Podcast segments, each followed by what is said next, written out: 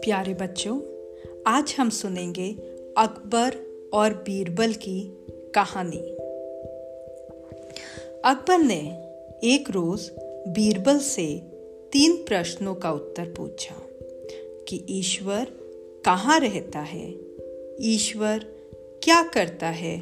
और ईश्वर को पाया कैसे जा सकता है? अब बीरबल पर सवाल आ गया और अकबर को बताए तो कैसे बताए? बीरबल का बेटा अपने पिता को थोड़ा चिंता मग्न देखा तो एक रोज पूछा कि पिताजी, क्या बात है? आप इतने परेशान से क्यों हैं? बीरबल बोला, मुझे दरबार में जवाब देना है और यह तीन सवाल हैं। मुझे समझ नहीं आ रहा कि क्या जवाब दूँ? बीरबल का बेटा बोला, यह सवाल तो बड़े साधारण है। मैं इनका जवाब दे सकता हूँ। आप चिंता मत करो और आराम से रहो। दरबार में मैं जाता हूँ। बीरबल अपने बेटे की काबिलियत जानता था और जो बाप अपने बेटे की काबिलियत पर भरोसा करता है तो उसे कभी रोकता नहीं, बल्कि प्रोत्साहित करता है। ठीक है, जा बेटा, तू जा। कई बार जो काम बाप नहीं कर पाता है, वह बेटा कर लेता है। इसलिए हर पिता को चाहिए कि वह अपने बेटे की काबिलियत और योग्यता पर भरोसा रखे और बेटे को चाहिए कि वह अपने पिता की अपेक्षाओं पर खरा उतरे, तब जीवन सफल होगा। बेटा दरबार में चला गया और अकबर ने पूछा कि, भैया, क्यों आए हो? बेटा बोला, आपके सवाल का उत्तर देने। अकबर बोला, मैंने तो तुमसे कोई सवाल किया नहीं था। बेटा बोला, आपने इतना हल्का सा सवाल किया तो उसका उत्तर तो मैं ही दे दूँगा।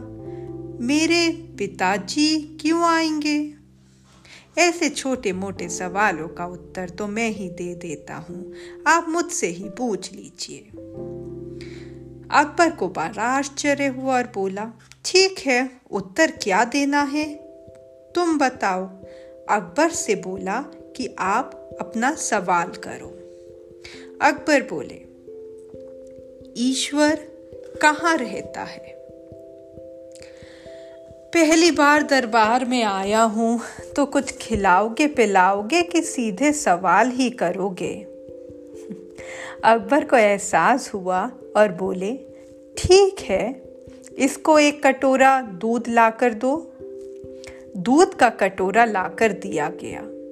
दूध का कटोरा जैसे ही बीरबल के बेटे के हाथ में आया तो वह कटोरे में कुछ खोजने लगा। काफ़ी देर तक पीने की जगह जब वह खोजता रहा तो अकबर ने पूछा, भैया, क्या खोज रहे हो? मैं इसमें घी खोज रहा हूँ। इसमें घी खोजने की क्या ज़रूरत है?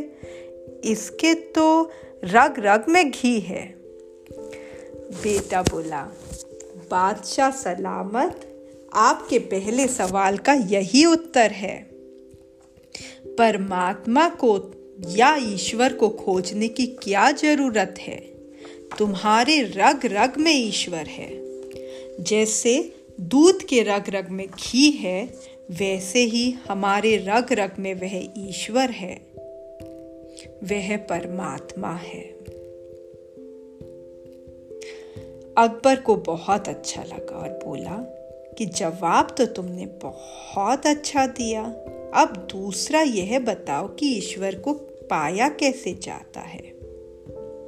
बेटा बोला, इतना भी नहीं जानते कि पाया कैसे जाता है? अरे भाई, यह दूध है तो दूध से घी कैसे निकालते हैं? दूध को जमा कर उसको मथो और जमाने और मथने के बाद नवनीत निकले और उसे तपाएँ तो घी बनता है। जैसे दूध को जमा करके, मंथन करके, मक्खन निकाल कर तपाते हैं तो घी बनता है। वैसे ही हम अपनी आत्मा को तपाएँगे तो परमात्मा बन जाएँगे। इसमें क्या बात है? जो प्रक्रिया दूध से घी बनने की है। वही प्रक्रिया इंसान से ईश्वर बनने की है। बहुत दाद दी कि जवाब तो तुमने बहुत अच्छा दिया। अब तीसरे सवाल का उत्तर और दो। तीसरा सवाल ये बताओ कि ईश्वर करता क्या है? ये बताओ कि ये सवाल आप गुरु बनकर पूछ रहे हो या शिष्य बनकर? अकबर ने कहा कि शिष्य बनकर, क्योंकि गुरु बनकर बोलते तो सवाल उल्टा आ जाता। देखो कैसा कलयुग कि गुरु के सामने शिष्य की यह हिमाकत कि गुरु नीचे खड़ा है और शिष्य सिंहासन पर बैठा है।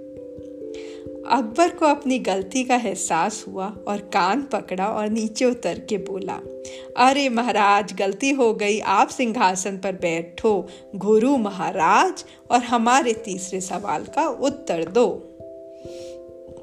बीरबल का बेटा ठाट से सिंहासन पर बैठा और तीसरे सवाल का उत्तर देते हुए कहा कि, बस, ईश्वर कुछ नहीं करता। ऊपर से नीचे और नीचे से ऊपर करता रहता है। बात विनोद की है, पर इसके पीछे बहुत गहरा दर्शन छिपा है। बच्चों, काश हम इस सच्चाई को समझें और अपने जीवन को बदलने की कोशिश करें। आत्मा की शक्ति को पहचानो कि मैं आत्मा हूँ और ये जड़ पदार्थों से मेरा कोई नाता नहीं है। एक परमाणु बराबर भी पर पदार्थ मेरे नहीं है। मेरे पास हो सकते हैं, पर मेरे नहीं हैं। ये सब जो मेरी खिलौने हैं, मेरी किताबें हैं, मेरा घर है, मेरी गाड़ी है, सब मेरे पास हैं। पर मेरे नहीं है। मेरे भीतर, जो भीतर का गुण है, वह तत्व ही मेरा है। बाकी और कुछ नहीं। यदि यह भावना हम भाएँगे तो जीवन हमारा धन्य होगा और हम अपने जीवन को आगे बढ़ाने में समर्थ हो सकेंगे। नमस्कार और